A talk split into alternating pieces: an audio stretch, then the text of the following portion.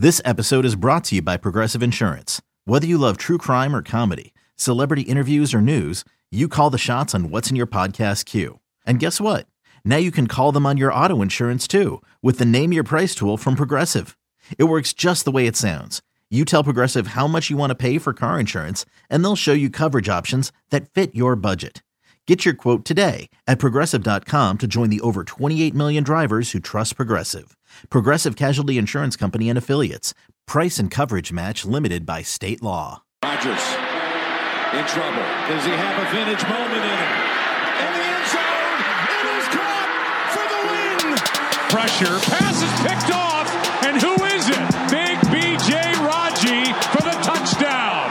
Welcome back to another episode of Pack's What She Said. We are officially on our 20th show, which is kind of hard to believe. It feels, I love that you're dancing, it makes me happy. it's hard to believe that we're already 20 episodes in, but here we are. And today, we think this is going to be fun. We are going to talk about seven players on offense and seven players on defense and play a game called Progression or Regression. Yay! Woo! Spoiler alert! It's all it's all progression. Just kidding. so yeah, we're gonna pick. Uh, we're gonna go through stat lines players, and for some of them, they won't be 2019 stats. So we'll let you know ahead of time, and you can you can play along with us at home. Should be a fun time. And uh, let us know your thoughts uh, on Twitter because we're trying to grow our Twitter following in addition to those that just listen on the on uh, various streaming sites. So while we do appreciate you, please also follow us on social media. Um, but as always, I'm Maggie Loney, joined by Perry Goldstein. And Perry, how are you doing today? Hate you. I'm great. You know, it's Tuesday. I leave for vacation tomorrow. Super pumped. I like It- that beer you're drinking. Thanks. It's oh yeah, we're not supposed to talk about what beer we're drinking in case somebody wants to pay to advertise their beer with us. Okay, well, if anyone's listening who runs a local Wisconsin brewery, Maggie is the queen of buying local, drinking local, and promoting local. So if you want us to promote you, it's already naturally happening and we can do it. Say your name. Yeah, follow us on Twitter for that too. Yeah. But that was that was brilliant. I think we're done with the show for today. I think we're just all right. Let's get started with the offense. Uh, we'll start with the obvious one. Aaron Charles Rodgers. In 2019, he had a completion percentage of 62%, threw for 4,002 yards, 26 touchdowns, four interceptions, and a 95.4 quarterback rating. Progression or regression for Aaron Rodgers in 2020? So this is an interesting one because I actually think that even if his stat line isn't MVP level Rodgers, 2011, 2014 Rodgers, like I think he can still it can still mean that he progressed. So, do I think that he will throw around 4,000 yards again next season? Yeah. Do I think that like his touchdown interception ratio will stay the same? Yeah, because he's super interception adverse. Um, but I think he's going to throw the ball less. Uh, I think we're going to run it more, and I hope, I hope that him and the receivers get on the same page where his completion percentage will be higher. That I do expect to be higher because there were a lot of drops. Yeah, I'm with you. I think progression in almost every category, maybe like you said, not attempts, but I would expect the percentage to go up. Um, I think you'll have a little bit more yardage just because um, outside of Davante Adams being three yards shy of a thousand yards, nobody else had over 500 yards receiving. So I think if you look at Lazard uh, taking starting snaps from the beginning, EQ's coming back. We know again that you're the conductor of the EQ hype train. Um, Jace Sternberger heading into year two as likely tight end one. He should have more options here. So I would think that that will go a long way for him. I could honestly, and maybe this is sacrilegious, see him throwing a couple more interceptions because I think that he's going to feel the pressure to make bigger plays and make things happen, especially if that trust with his receivers grow. Um, but yeah, Aaron Rodgers to me definitely feels like a progression in 2020. So going to the other Aaron on offense, Aaron Jones, his stat line is incredible. I mean, 2019, he had 236 rushing attempts for 1,084 yards and 16 touchdowns. He was averaging 4.6 yards per carry. He had 474 yards receiving with three touchdowns. Um, the 474 yards receiving was also good for third on the team, behind only Allen Lazard, outside of Davante, of course. Um, 1,558 yards from scrimmage, and he played on 62% of offensive snaps. So I know that that's a lot to digest, and he doesn't have to progress or regress in every category. Mm-hmm. But what are your overall thoughts on Jones? So, my thoughts on Jones is that I like looking at his like yards per carry and things like that because I think that those will stay the same, if not maybe be better. But I think he's just going to have less attempts. Therefore, he might have less yards, less touchdowns in both rushing and receiving categories. And the only reason I think that is because we're going to have more of a rotation. And so we'll use AJ Dillon, we'll use Jamaal Williams, and Owens will, uh, Jones will just be on the field a little bit less. Um, and so that's not to say it won't be a progression. I think they're just going to use him in the ways that he's really good at more times, and he'll just be on the field less. Does that make sense? Yes, it does. Because I, it's hard. I mean, if you look at his talent, I don't think there's any type of drop off from a productivity standpoint in that regard. But like you said, you know, however they plan to utilize him, he might have more receiving yardage, less rushing yardage. 19 total touchdowns in the regular season is going to be very challenging to duplicate and it's it won't be you know for lack of trying or anything it's just yeah. the offense is going to funnel through so many different pieces that it feels like we have to call that a regression just because to have a second season like that would be almost unheard of. It would 20- be too high standards to put on him, to be quite right. honest. Yeah. Right. So it's a healthy regression. yeah. Because it'll preserve his body. And if we are interested in extending him, which it sounds like there's been conversations, we want to preserve his strength. Right. And a regression from Aaron Jones doesn't necessarily mean a regression on offense, which I think is important. You know, if his stats aren't lighting up the scoreboard like we would we got used to in 2019, that's not to say that Jace Sternberger and Allen Lazard and MVS and other players aren't stepping up. So you, I think a regression from Aaron Jones means that the offense is finding better balance, which is something that they needed to do in 2019. Next up, we do have Davante Adams, who is always fun to talk about. He only played in 12 games in 2019. He had 997 yards, just shy of a thousand, five touchdowns. Um, played, you know, averaged about 12 yards per reception, and then he had a 65% catch percentage. So, looking at his numbers as a whole, where do you think he stands in 2020? I think it's an absolute progression. I think Davante eclipses a thousand yards eclipses 10 touchdowns this season, like has himself, you know, another Pro Bowl year. And the reason I think that is because he gets double teamed so much because he's clearly the go-to guy. And if we have other weapons that are is going to pull the defense away because they're an actual threat. Let's say it's MVS going deep becomes a connection that works, or Allen Lazard is someone that garners attention. Jace Sternberger, all of those options um, is just going to make it so that Davante has more one on ones, and those are where he wins. And so I think if the offense is moving the way it's supposed to and it's working, it's actually going to leave 1 7 open for some big plays. Yeah, and we kind of saw Davante come on towards the end of the season. You know, he was battling that turf toe in the very beginning of the season. He wasn't really looking like himself towards the middle of the season. And then once he hit playoff Davante, he got really hot. So I think that that will carry over, especially like you said, in a more balanced offense.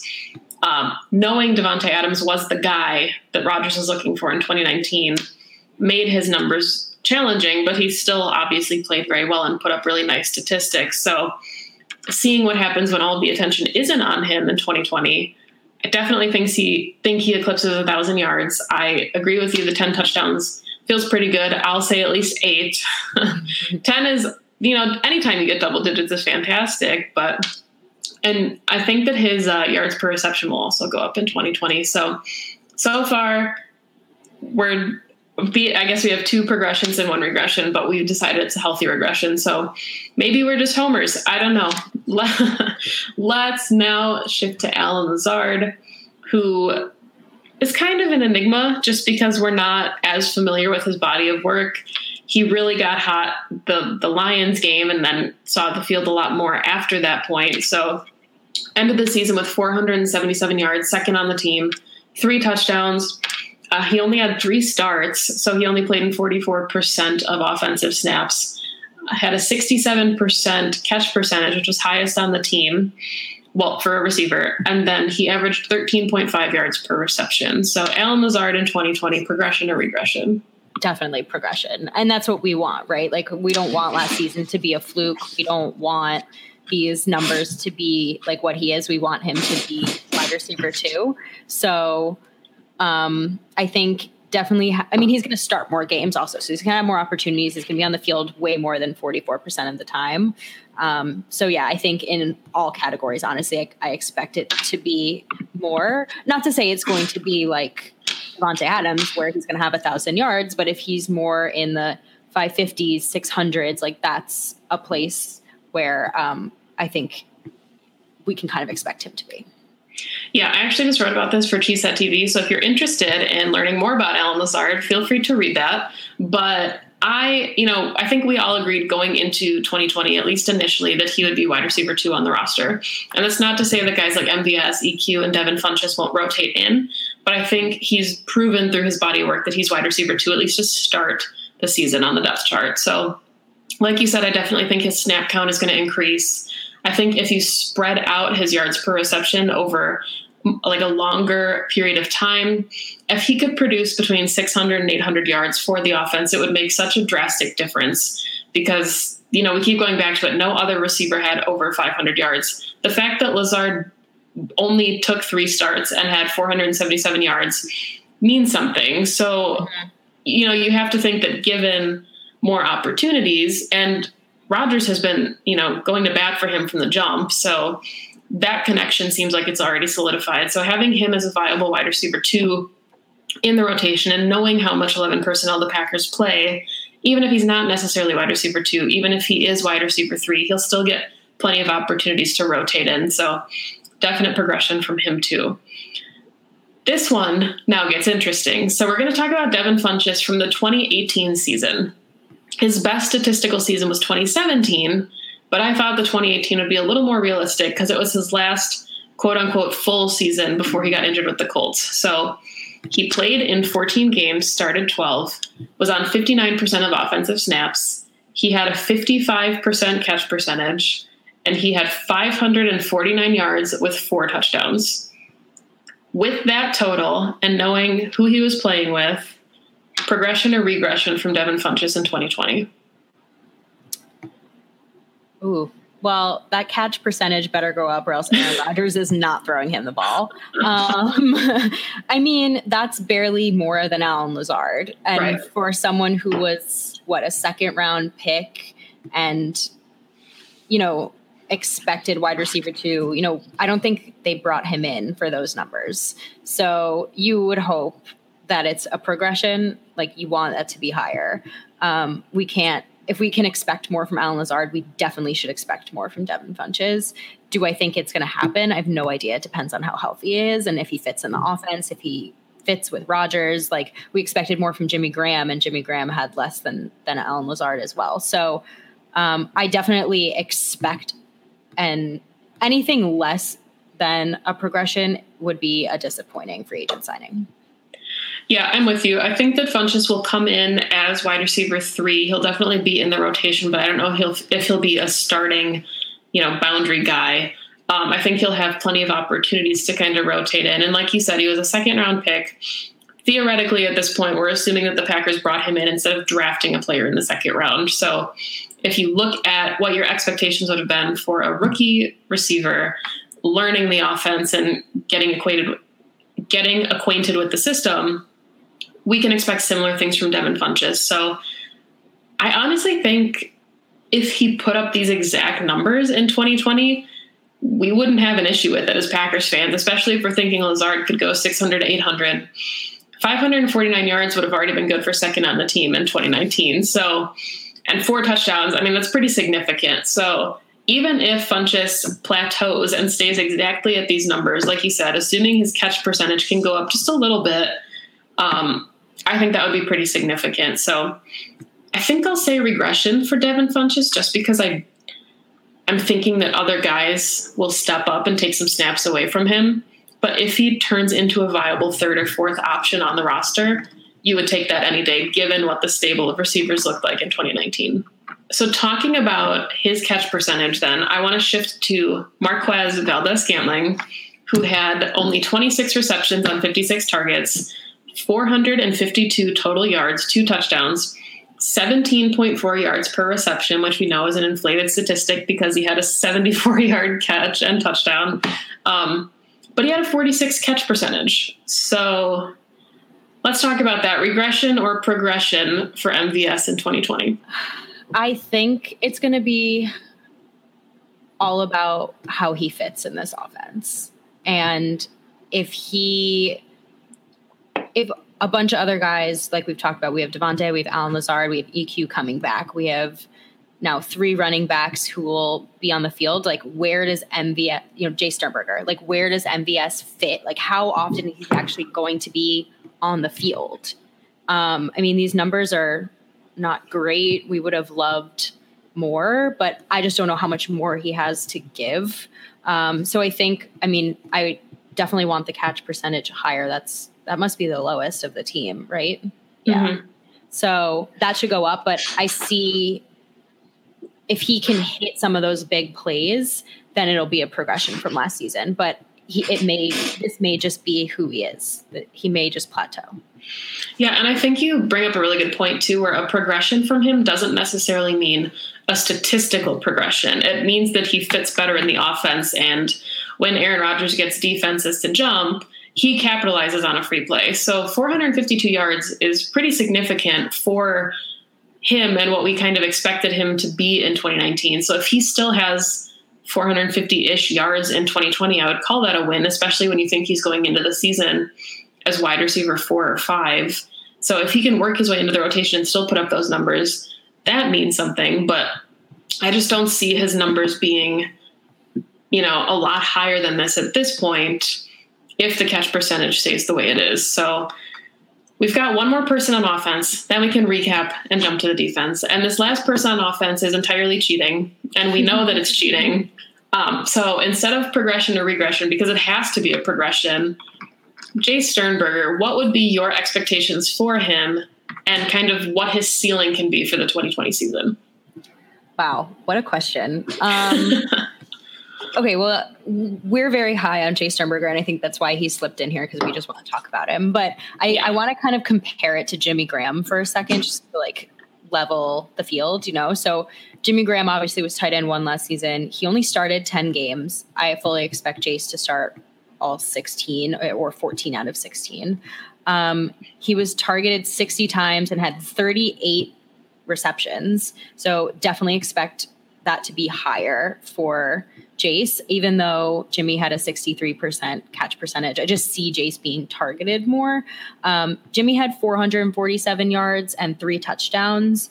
Um, this is an interesting one to me. I was thinking about is Jace going to be a red zone threat or is he going to be a attack the middle of the field threat? You know what I mean? Or is he mm-hmm. going to be both? I don't know. Um, so I mean, I I would like to see more yards than this as tight end one, especially if we're going to use more two tight end sets, etc. Um, I would love to see him more the five six hundred range in yards, um, and maybe a touchdown or two more. But it just all depends on how he's used, because you know he he could be in there to block as well, and that excuse things. So, but I expect all if if the baseline is Jimmy Graham, it's going to be higher than that. Yeah, I think that you know it's it's fair, I guess, to have high expectations for Jace Sternberger, but we also don't have like a very large body of work to look at at this point. But you and I have talked about this quite a bit. I don't know if we've ever done it on the show necessarily, but you know we've both gone through and rewatched the 2010 season. I know you're working through 2011. And we keep coming back to how good Jermichael Finley was and how the Packers, as much as I love Richard Rodgers, have not had that kind of threat in the middle of the field or as a tight end presence since then. And you could argue that Jared Cook was kind of on his way to being that towards the end of the season, and then they didn't re sign him. Um, Jimmy Graham was brought in to be that guy, and he did have a nice connection with Rodgers, but it just wasn't panning out the way that, you know, Packers fans maybe expected it to. So there's a lot riding on Jace Sternberger's shoulders, and it might not be fair to say that at this point, but I think Packers fans are just so desperate to have a tight end that's a threat in the middle of the field again or a red zone threat because they've missed that for so long. So obviously he has to progress from 2019. It's cheating. We know that. We're going to say that it's a progression, but I think, like you said, four touchdowns would be significant for him going into his second season. I don't necessarily see him being the blocking guy. I know he'll do it all if he's asked to on the field, but with Josiah DeGuara coming in and Rob Tonyan and Marcedes Lewis coming back, I think that he will be primarily a pass catcher opening up the middle of the field. And that's what I'm most excited to see from him in 2020. Yeah. So to recap the offense, then we have Aaron Rodgers, who we both agreed was a progression. We have Aaron Jones, who we said was a regression, but it was a progression for the offense. So call that what you regression. want. A healthy regression. Davante Adams, we agreed was a progression. Allen Lazard was a progression. Devin Funchess, you said progression. I said plateau, which is fully cheating, and I will own that. Um, Jace Sternberger, we said was a progression, and then MVS, eh. Wild card. Wild card. So, what we've really done here is proclaimed that the offense has to be significantly better in every single category, whether it's the tight end production, the wide receiver production, and the running game will be more balanced. And everything is just going to come up Milhouse So, well, I think it's a fair. I think it's fair of us to expect a little bit more cohesion. Yes. When it's year two. Uh, you know, like it's it's fair to say, okay, you've been this in this for a year. We actually have some more pieces to work with this season. The offense should get better, and that may mean we could just because the offense gets better doesn't mean we have to go 13 and 3 again you know we could lose more games and have the team still be better Yes, and this is a shameless plug. If you've not listened to episode 19 with Rachel Hotmeyer, please do that. But we did talk about this with her last week and say that just because, you know, we're going into year two and the stat lines may look different, we should be getting a more pure look at what Matt LaFleur wants to do with his offense. He was given pieces that he feels he needs to have a successful offense and AJ Dillon, Josiah DeGuara. So those players themselves may skew to statistics for other players on the roster as far as a progression or regression standpoint. But as a cumulative whole, we feel that the offense should be better in year two once Matt LaFleur really has the opportunity to do what he's wanted to do all along. So that feels fair. Mm-hmm. We're not necessarily that much of homers at this point. But now we're going to talk about the defense, and this will be the test to see if we really are biased. So let's first talk about Kenny Clark.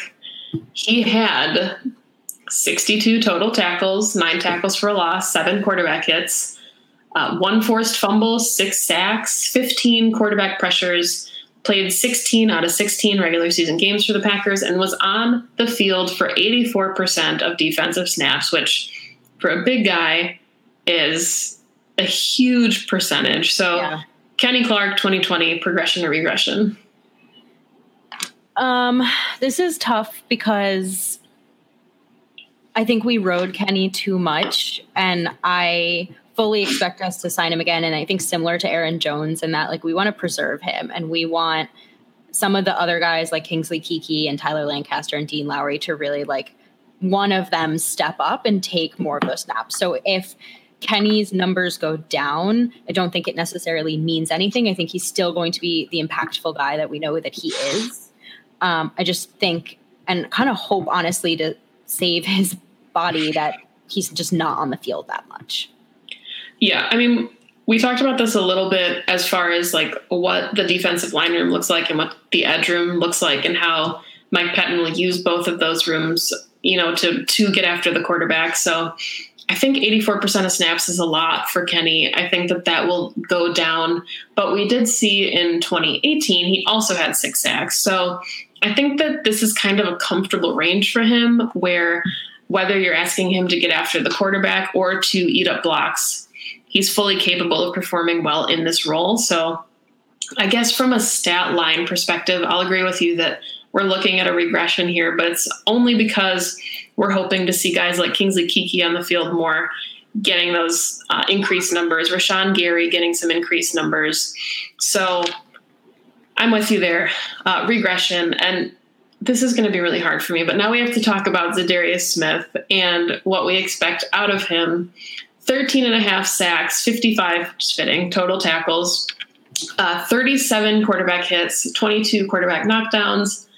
Also played 16 out of 16 games and 84% of defensive snaps. So, what do you see out of Z Smith in 2020? I mean, those are monstrous numbers. I mean, yeah that that to me is like I can't believe a human did that last season. Like I know I watched it, but that's crazy. I mean, it's I think it's similar to Kenny in that we hope Rajan has more snaps. We hope Sean is getting home to the quarterback more. Will Z and Preston too maybe have less sacks? Sure. I mean, 13 and a half sacks is insane.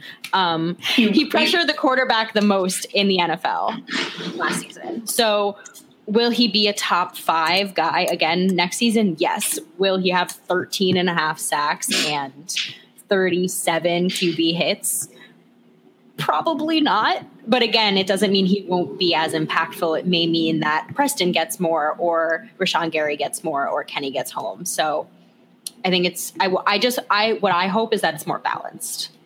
Yeah, and I think this is really interesting because we talked about two players whose primary job is to get after the quarterback, and then we're going to shift gears and talk about the secondary. So I think the the hope right now is that you see a little bit of regression in stats from Za'Darius and Kenny because you want a more balanced front seven, and you don't want them to be on the field for as much as they were. Because Mike's Mike Pettine even said you know, those guys are out there for too long and we put too much on them and they were getting gassed.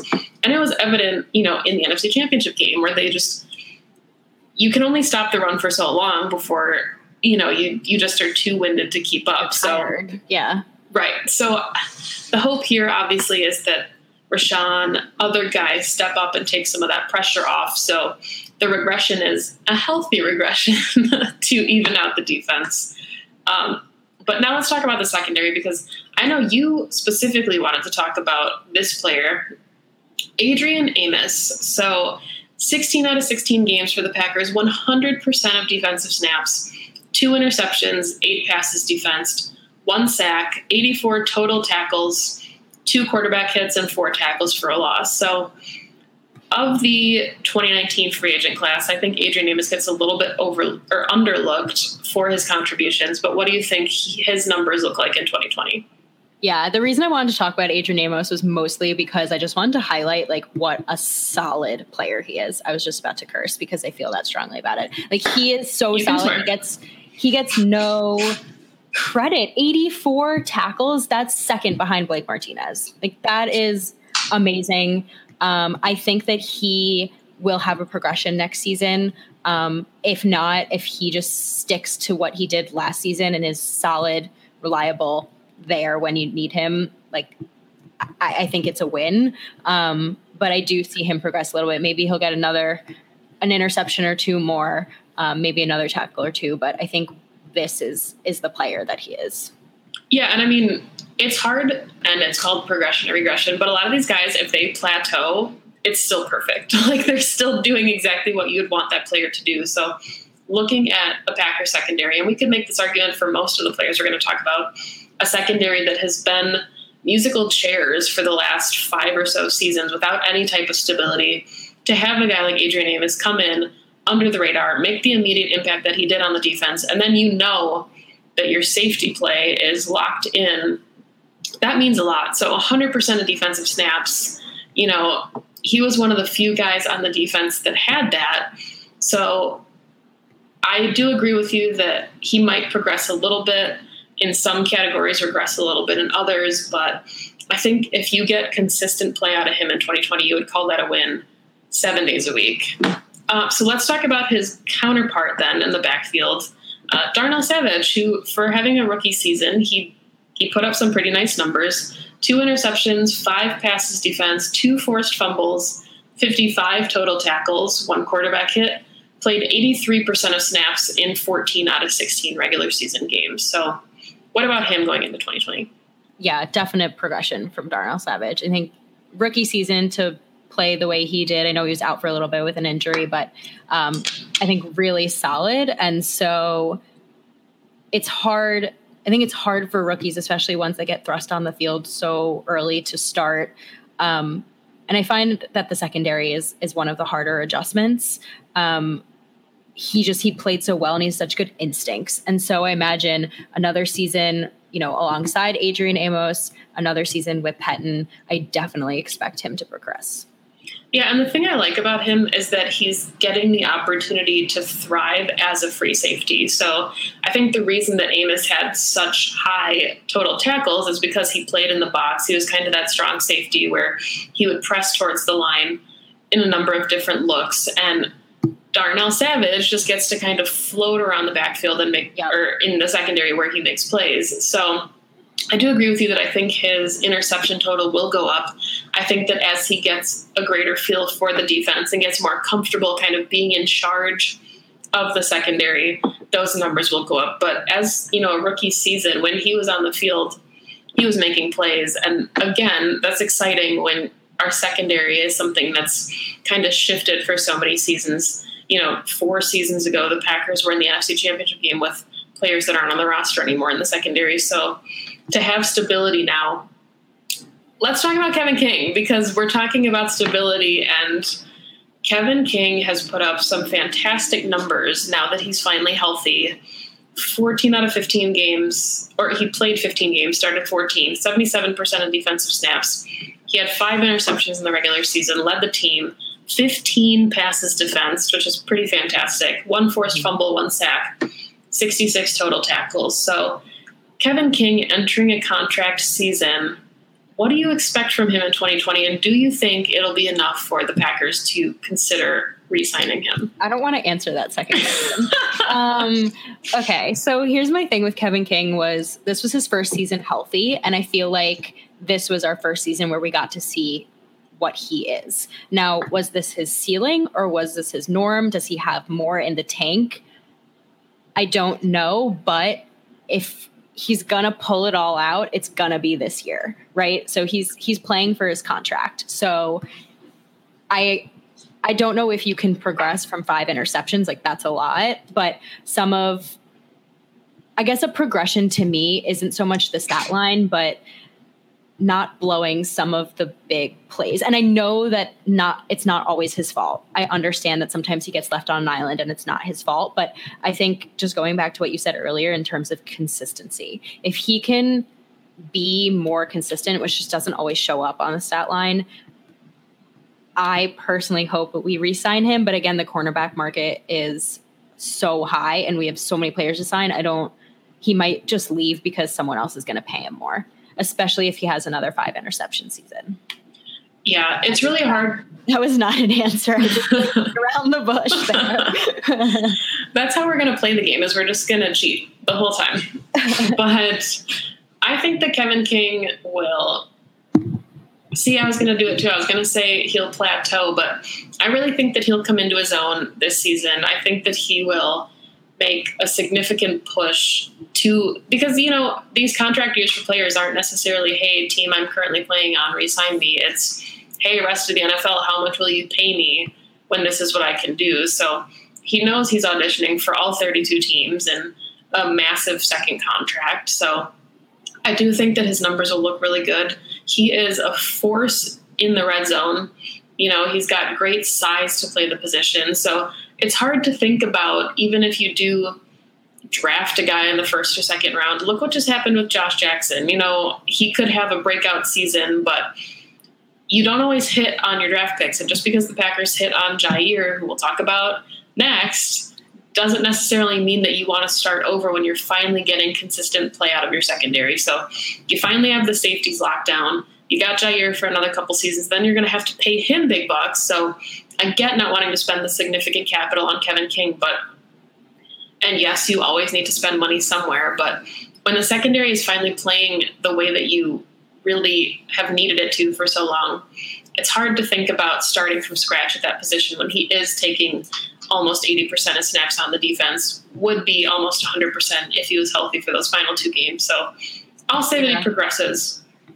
Yeah, I think too, what's going to be interesting is apparently everyone wants to take the Tramon Williams slot snaps.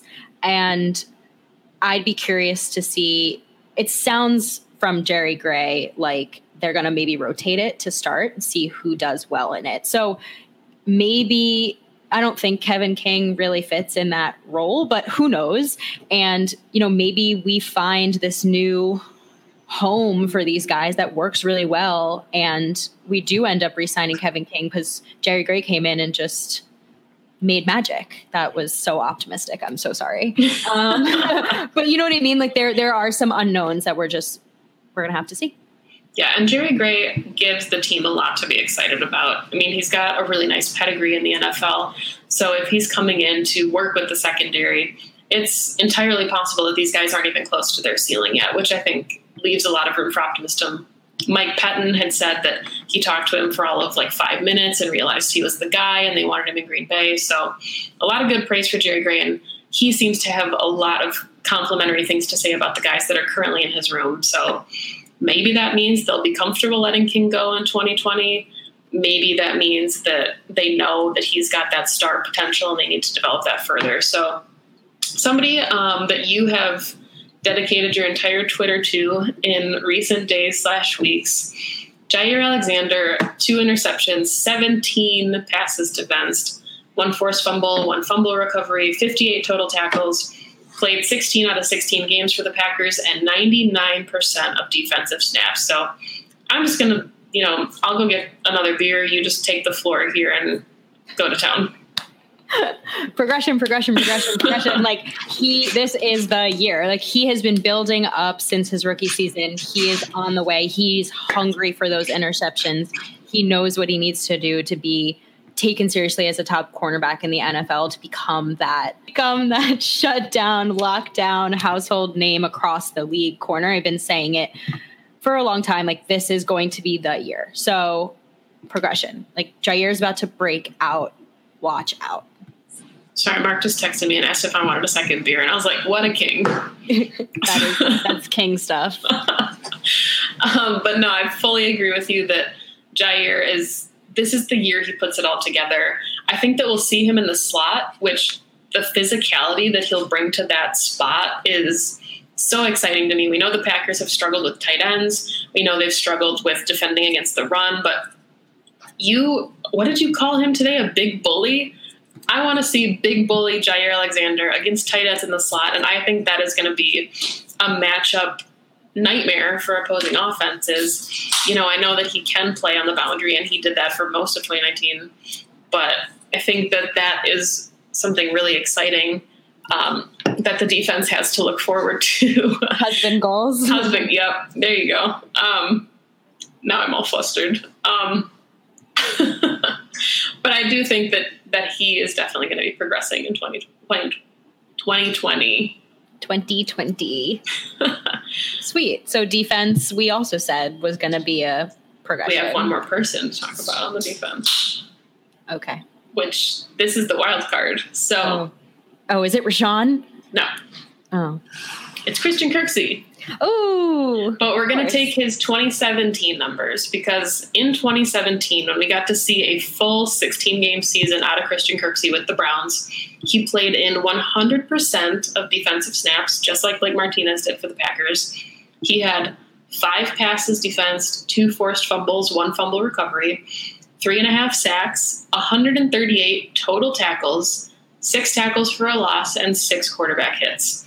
So however you want to take this, if you want to say this is contingent on him playing 16 games, if you just want to say a body of work in general, Christian Kirksey, the other really big free agent signing for the Packers in 2020, where do you see him and his stats?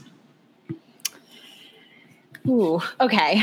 Um, Packers fans may not love this, but Blake Martinez was a really solid linebacker. Like he played 100% of snaps. He was that voice in the middle of the defense. Yes, someone just honked outside my window. um, and he had the most tackles by a long shot every season. He's one of the top tacklers in the NFL.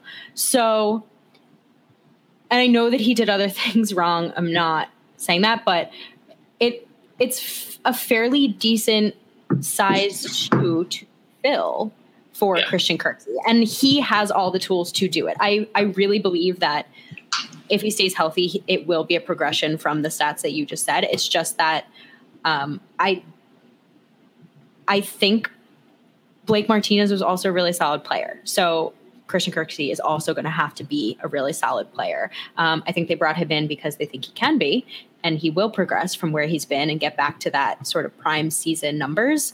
Um, I don't know if he has more than that in him, though. I'm sorry, I'm just still thinking about you said decent sh- decent sized shoe to fill, like one shoe, and it made me so happy to think about like, like you don't have to fill both cleats, but he's gotta he's gotta fill that one shoe. I didn't even realize. All right, well, shoes. Well, I liked it, but I'm with you. I think that you know Blake Martinez. A lot of people like to critique the middle linebacker position after the fact. So AJ Hawk put up some gaudy tackle numbers, but it was always that he was tackling beyond the line of scrimmage and not at the line of scrimmage. You know, he always gave up a couple yards, but then he would make the tackle. So I think Packers fans are expecting a lot from the middle linebacker, and that's fair when you see guys like Devin White, Devin Bush.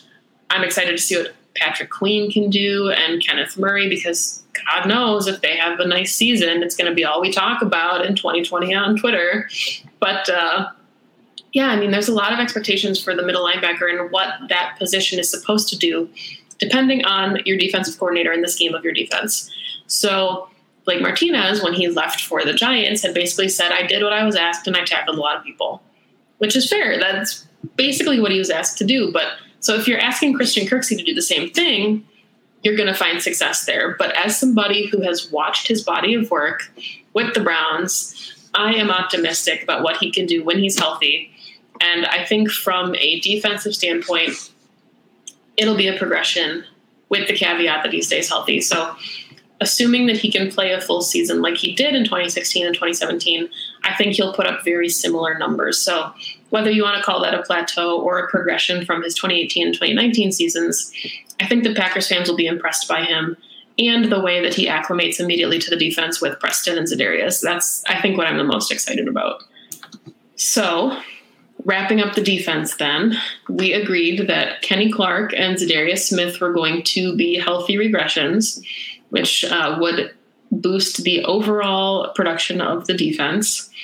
We have basically the entire secondary Darnell Savage, Jaire Alexander, Kevin King, and Adrian Amos either plateauing or progressing based on where you would limit their ceiling. And then we said Christian Kirksey, if healthy, should be no worse off than the Packers have been the last couple seasons with Blake Martinez. And that's not to say he's not a good player, but Blake Martinez was a solid player, not an exceptional player for the Packers defense. So I think that we were tougher on the defense than the offense, but I think that there's more room to grow on the offense than there was maybe in the defense. I agree with you. We had a really solid season. Um, I'd like to see us like finish games a little bit stronger, and that's I think more of a scheme thing from Pettine. Like, stop playing soft zone when we're ahead, please, dear God. um, like I watch, you know, you mentioned the old games, like that 2010, 2011 defense, they did not give you anything. You were up 35 to 10 and they were intercepting you. I'm sorry about the sirens. Um, if you can hear them. Um, so that's a little bit just more of what I want to see. And that's again a scheme thing. Yeah, I'm with you. I think that there's a lot to be excited about. I'm glad you mentioned a regression in the record doesn't mean a regression from the team standards. So the Packers went 10 and 6 and won a Super Bowl, then they went 15 and 1 and lost in the divisional round of playoffs after having a bye. So think about it like that. The Packers went 13 and 3, lost uh, pretty traumatizingly in the NFC Championship game. Think about what a progression from the entirety of a holistic team standpoint would look like and what that would mean even if the record decreases in 2020. So I think that's all the time we have for today, Perry. If the people want to follow you on social media, how can they do that? You can follow me at Perry underscore Goldstein on Twitter. You can follow the podcast at PWSS Podcast on Twitter. Please follow it because we always have some fun things coming out, updates that you'll get on the podcast Twitter. Maggie, where can everyone find you? You can follow me on Twitter at Maggie J. Loney. I write two articles a week for Cheesehead TV, and we both podcast with the Pack a Day podcast crew. Um, in our random rotations, you can always find one of us on there where well, at least one of us is always doing something. So thank you, as always, for listening to the show. Please, please wear a mask. We want football. If you want football, wear a mask and go pack go. Go pack go.